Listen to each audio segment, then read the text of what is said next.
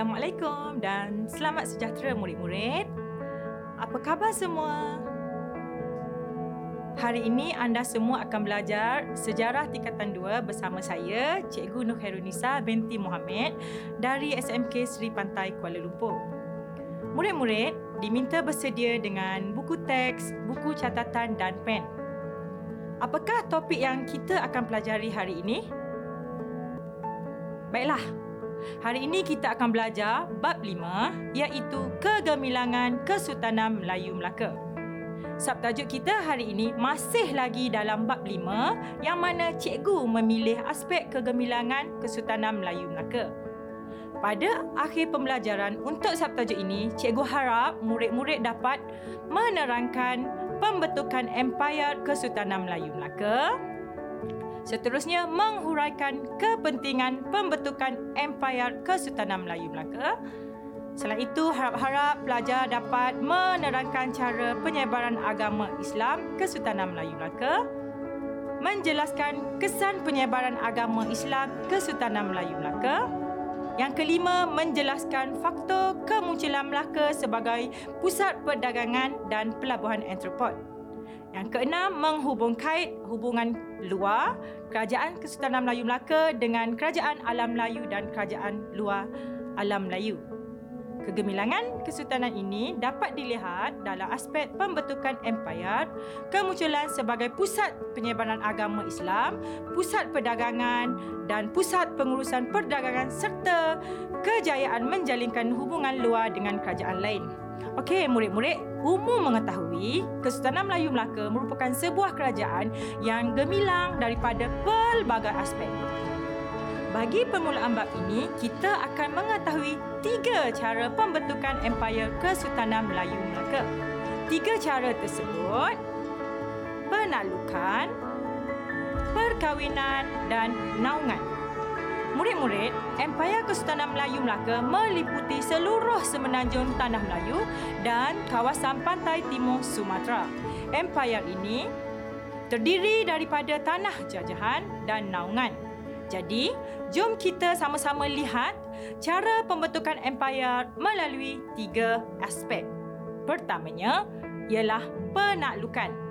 Penaklukan dilakukan untuk menjamin keselamatan dan kemakmuran Kesultanan Melayu Melaka. Antara kawasan taklukan di Semenanjung Melayu ialah Kuala Linggi, Beruas, Pahang, Terengganu dan Kelantan. Manakala kawasan taklukan di Sumatera pula ialah Siak, Rokan, Kampar dan Rupat. Baiklah murid-murid, Seterusnya, kita lihat bagaimana Empayar Melaka boleh berkembang luas ya. Iaitu melalui perkahwinan. Perkahwinan akan mengukuhkan lagi hubungan persahabatan dan kekeluargaan antara kerajaan Melaka dengan kerajaan lain perkahwinan berlaku antara Sultan Melaka dengan puteri diraja kerajaan lain. Contohnya, perkahwinan Sultan Mansur Shah dengan puteri Majapahit, Raden Galuh Cendera Kirana menyebabkan pengaruh Melaka semakin meluas.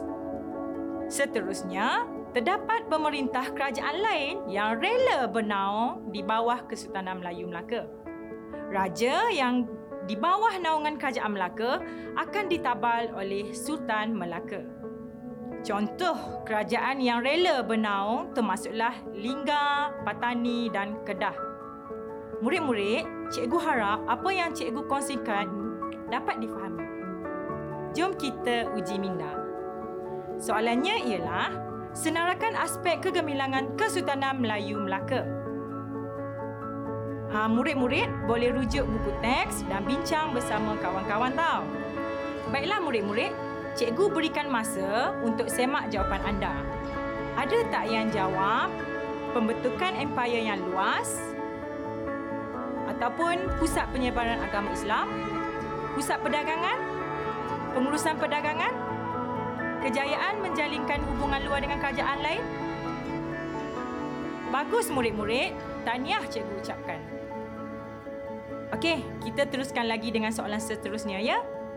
Boleh kan? Apakah tujuan perkahwinan Sultan Melaka dengan Puteri Majapahit? Ha, murid-murid boleh fikir dahulu, nanti kita bincang sama-sama ya. Murid-murid, jawapannya ialah bertujuan mengukuhkan persahabatan dan kekeluargaan antara kerajaan. Baiklah murid-murid. Apa kepentingan pembentukan empire? Ada yang sudah tahu tak? Pembentukan empire mempunyai kepentingannya yang tersendiri iaitu dari sudut politik, ekonomi, sosial dan agama. Dalam aspek politik, pembentukan empire dapat meluaskan wilayah serta jajahan takluk malah mengukuhkan hubungan dengan kerajaan yang ditakluk sekaligus menyekat pengaruh serantau seperti Siam, Majapahit dan Pasan. Okey, bagi aspek ekonomi pula, empire tersebut akan menerima hadiah dalam bentuk wang, emas, timah dan bantuan ketenteraan. Kemudian mendapat bekalan seperti hasil pertanian, rempah ratus dan biji timah untuk diperdagangkan di Pelabuhan Melaka. Seterusnya dapat menguasai perdagangan di Selat Melaka.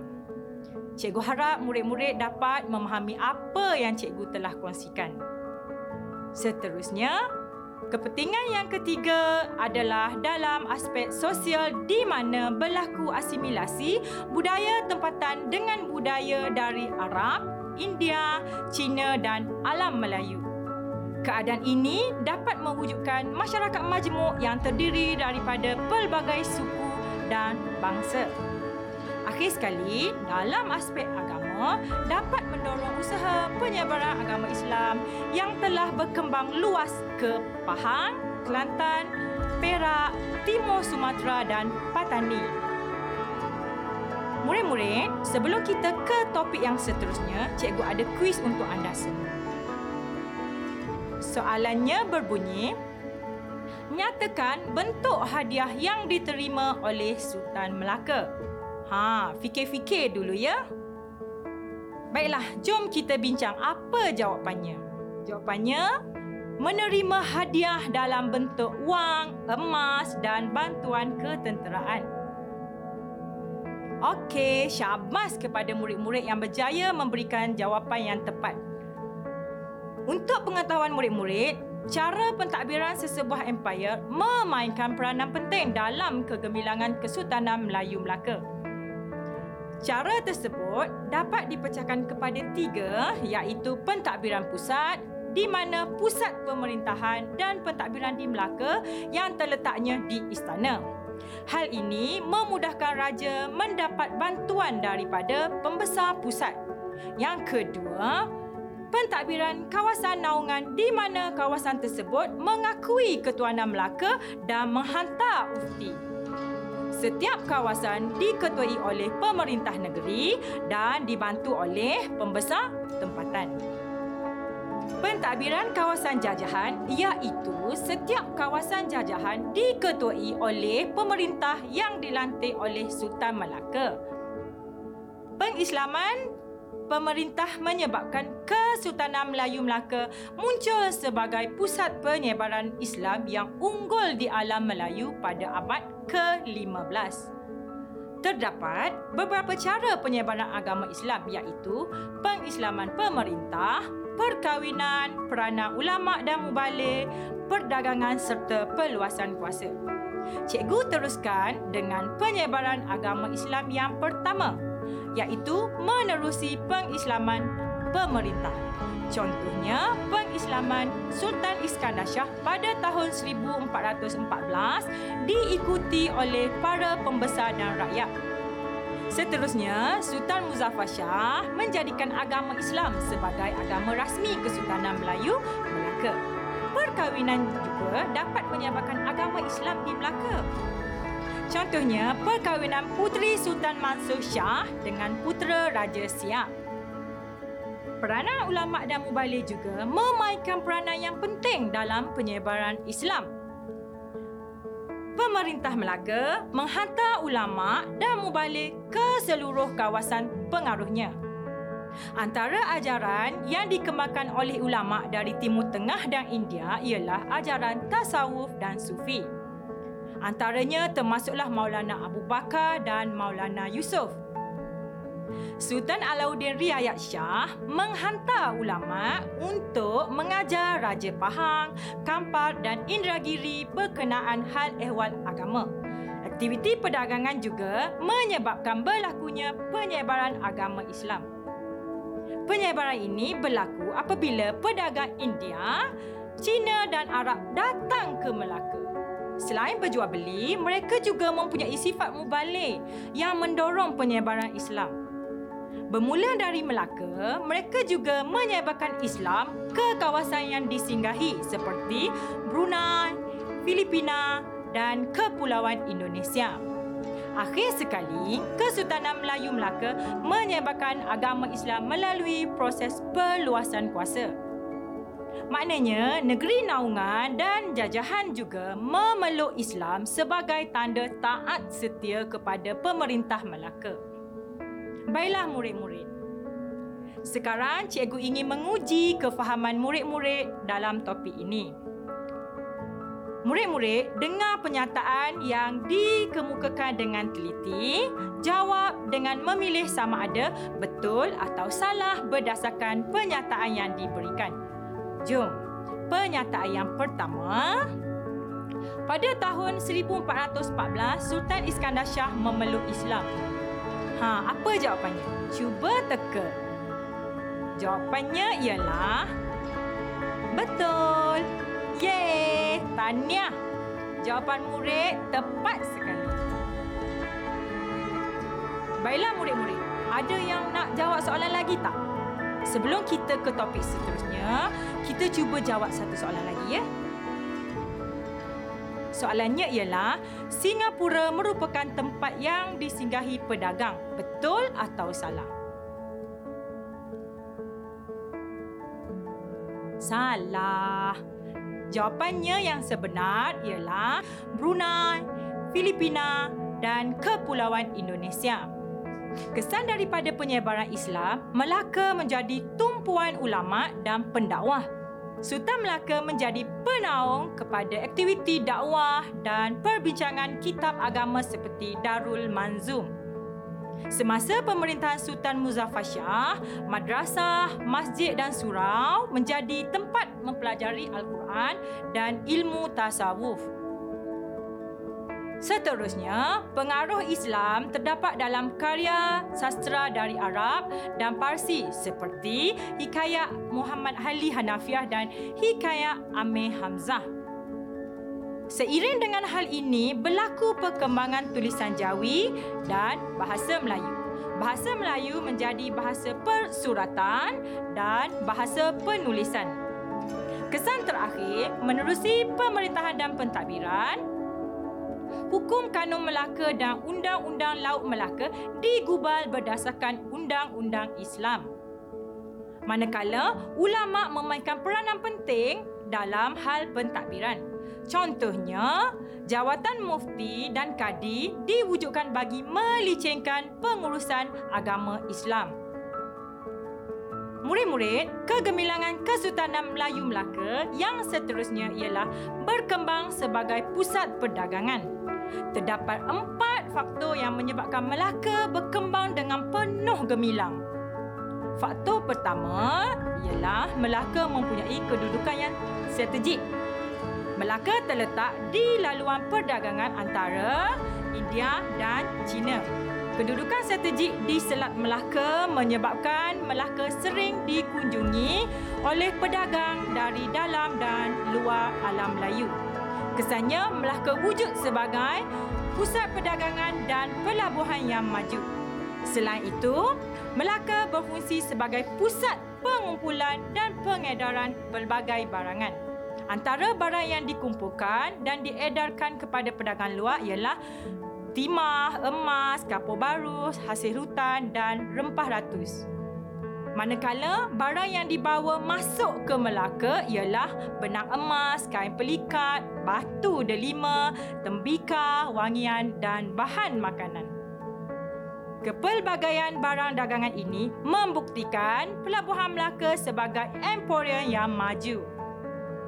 Seterusnya, Kesultanan Melayu Melaka dikunjungi pedagang dari dalam dan luar alam Melayu. Antara pedagang yang paling ramai ialah dari Arab, Cina dan Gujarat. Manakala pedagang Pasai dan Jawa merupakan pedagang yang paling ramai dari alam Melayu. Melaka juga turut dikunjungi pedagang dari Brunei, Parsi, Turki, Kemboja, Campak dan banyak lagi. Pelabuhan Melaka dikunjungi oleh pelbagai jenis kapal besar dan kapal kecil. Kapal kecil terdiri daripada perahu, sampan, burak, penjajak, sagur, payat, balu, lancang, kakak, balang dan kelulus. Kapal besar pula seperti Jong dan Bahtera. Kesultanan Melayu Melaka mencapai kegemilangan disebabkan oleh peranannya sebagai pusat perdagangan dan pelabuhan eksport yang unggul di alam Melayu. Kegiatan perdagangan dapat dijalankan dengan lancar dan teratur hasil daripada pengurusan perdagangan yang cekap oleh Syah Bandar, cukai perdagangan yang rendah, penggunaan sistem tukar barang dan mata wang peranan orang laut serta kemudahan yang terdapat di Pelabuhan Melaka. Okey murid-murid, cikgu akan terangkan peranan Syah Bandar dalam menguruskan pelabuhan dengan teratur dan cekap. Syah Bandar merupakan seorang pegawai yang mahir dan berpengalaman serta memainkan peranan penting dalam menjadikan Melaka sebagai pelabuhan ekspor. Antara tugas Syah Bandar ialah menguruskan pasar dan gudang, menjaga kebajikan serta keselamatan pedagang. Syah Bandar juga bertanggungjawab memeriksa alat timbang, sukat dan mata wang, menjadi hakim di pelabuhan, mengurus cukai dan menguatkuasakan peraturan keluar masuk kapal. Selain itu, para pedagang tertarik dengan pengurusan cukai barangan yang cekap dan sistematik cukai pelabuhan yang rendah telah menarik minat pedagang ke Melaka. Cukai dan bayaran surat kebenaran berniaga di pelabuhan menjadi sumber pendapatan Kesultanan Melayu Melaka. Murid-murid, tahukah anda terdapat dua jenis cukai yang dikenakan iaitu cukai rasmi dan cukai tidak rasmi. Pertama, cukai rasmi ialah cukai import yang dikenali sebagai panduan kadarnya berbeza-beza mengikut tempat asal pedagang. Kedua, cukai tidak rasmi iaitu dalam bentuk hadiah. Pedagang dari China dan Jepun hanya dikehendaki memberikan hadiah yang dinilainya sama dengan cukai 5%. Seterusnya, pelabuhan di Melaka dilengkapi dengan pelbagai kemudahan yang menarik minat pedagang. Antaranya termasuklah kemudahan yang berikut gudang menyimpan barang, kemudahan pengangkutan, kemudahan tempat beribadat, bekalan makanan dan minuman, khidmat membaiki kapal, tempat penginapan, syah bandar yang menjaga kebajikan pedagang. Pengurusan perdagangan yang seterusnya ialah peranan orang laut. Orang laut memberikan taat setia kepada raja dan memainkan peranan yang penting dalam mengekalkan kestabilan kerajaan. Tahukah anda, Kesultanan Melayu Melaka menjalinkan hubungan luar dalam bentuk diplomatik dan perdagangan. Hubungan berlaku dengan kerajaan alam Melayu seperti Kerajaan Pasai, Demak, Majapahit dan Makassar. Hubungan ini dapat menjamin kestabilan dan keselamatan kerajaan. Okey murid-murid, cikgu akan terangkan hubungan Kesultanan Melayu Melaka dengan Kerajaan Pasai. Hubungan antara kerajaan ini berlaku atas dasar sama taraf. Hubungan diplomatik terjalin melalui perkahwinan Sultan Melaka dengan puteri Kerajaan Pasai iaitu Puteri Ratna Komala. Hubungan juga berlaku atas dasar berkongsi pendapat dan perbincangan berkaitan hal agama Islam. Hubungan ini membantu kemunculan Kesultanan Melayu Melaka sebagai pusat penyebaran Islam. Seterusnya, hubungan dengan Demak berlaku atas dasar kepentingan bersama dalam perdagangan dan penyebaran Islam. Kerajaan Demak membekalkan beras, bahan makanan, rempah ratus dan tentera kepada Melaka. Hubungan ini penting bagi menjamin keamanan dan kemakmuran Melaka. Kesultanan Melayu Melaka menjalinkan hubungan dengan Kerajaan Majapahit melalui perkahwinan. Pemerintah Melaka dengan Puteri Majapahit. Seterusnya, Melaka juga telah menghantar utusan persahabatan ke Makassar Hubungan ini berlaku dalam aspek perdagangan, perkapalan, Islam, kebudayaan dan kesenian. Hubungan ini semakin rapat dengan Kerajaan Makassar menghadiahi budak raja kepada Sultan Melaka. Murid-murid, kita teruskan dengan hubungan Kesultanan Melayu Melaka dengan kerajaan luar alam Melayu. Seperti China, Ryukyu, Siam dan kerajaan lain. Hubungan ini menyebabkan Kesultanan Melayu Melaka dapat menjamin keselamatan kerajaan serta dapat mengelakkan penguasaan terhadap perdagangan di Selat Melaka. Bagi hubungan Kesultanan Melayu Melaka dengan China, hubungan diplomatik, persahabatan dan perdagangan terjalin dengan kunjungan utusan diketuai oleh Yin Qing pada tahun 1403 dan Laksamana Zenhi pada tahun 1405. Penggunaan payung kuning, cap moho dan sepersalinan pakaian sebagai tanda pengiktirafan kepada Sultan Melaka. Melaka mendapat naungan dan perlindungan daripada China, seterusnya dapat mengelakkan ancaman Siam dan mengekalkan kedaulatannya. Murid-murid, tahukah anda Kesultanan Melayu Melaka juga menjalinkan hubungan dengan Rukyu yang kini dikenali sebagai negara Jepun. Melaka menjalinkan hubungan diplomatik dan perdagangan dengan kerajaan Rukyu. Sultan Mansur Shah berutus surat dengan kerajaan ini berkaitan tingkah laku pedagangnya yang melanggar undang-undang di Melaka. Hubungan ini membantu meningkatkan lagi perdagangan dengan Melaka. Manakala Melaka diancam oleh Siam semasa pemerintah Parameswara dan Sultan Muzaffar Shah. Hubungan dengan Siam dijalinkan atas dasar diplomatik dan perdagangan. Contohnya, Melaka menghantar utusan ke Siam yang diketuai oleh Tun Telanai dan Menteri Jana Putra. Melalui hubungan ini, Melaka memperoleh bekalan kayu jati, beras dan bahan makanan daripada Siam serta dapat menjamin keselamatannya. Akhir sekali, hubungan Melaka dengan kerajaan lain berbentuk perdagangan yang dilakukan dengan Pegu, Luzon, Gujarat, Coromandel dan Bengal. Melaka juga menjalinkan hubungan dengan Mesir, Parsi, Turki dan Arab. Kesannya, Melaka muncul sebagai pusat perdagangan dan penyebaran Islam yang ulung di alam Melayu. Murid-murid, Sebelum kita tamatkan pembelajaran hari ini, cikgu ada kuis untuk anda semua. Soalannya berbunyi, mengapakah Sultan Mansur Shah mengutukan surat kepada Yu? Ha, fikir-fikir dulu ya. Nanti murid-murid boleh rujuk buku teks juga. Jawapannya ialah Sultan Mansur Shah mengutuskan surat kepada Yu kerana tingkah laku pedagangnya yang melanggar undang-undang di Melaka. Ada murid-murid yang jawab dengan betul tak jawapan tadi? Mesti ada kan? Wah, hebat murid-murid cikgu ni. Murid-murid, sebagai rumusan untuk subtopik pada hari ini, Aspek kegemilangan Kesultanan Melayu Melaka ialah Melaka merupakan sebuah empayar yang luas, berkembang sebagai pusat penyebaran agama Islam dan sebagainya. Kejayaan Kesultanan Melayu Melaka menguasai perdagangan di Selat Melaka membolehkan kesultanan ini muncul sebagai pusat perdagangan yang unggul.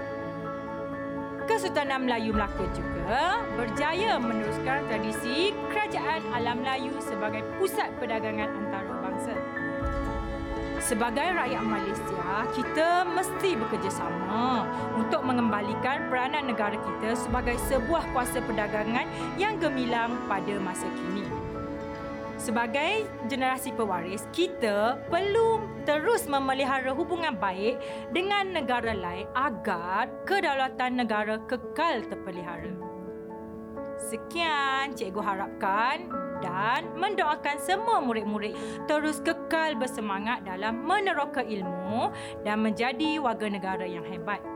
Sekian, jumpa lagi. Assalamualaikum warahmatullahi wabarakatuh.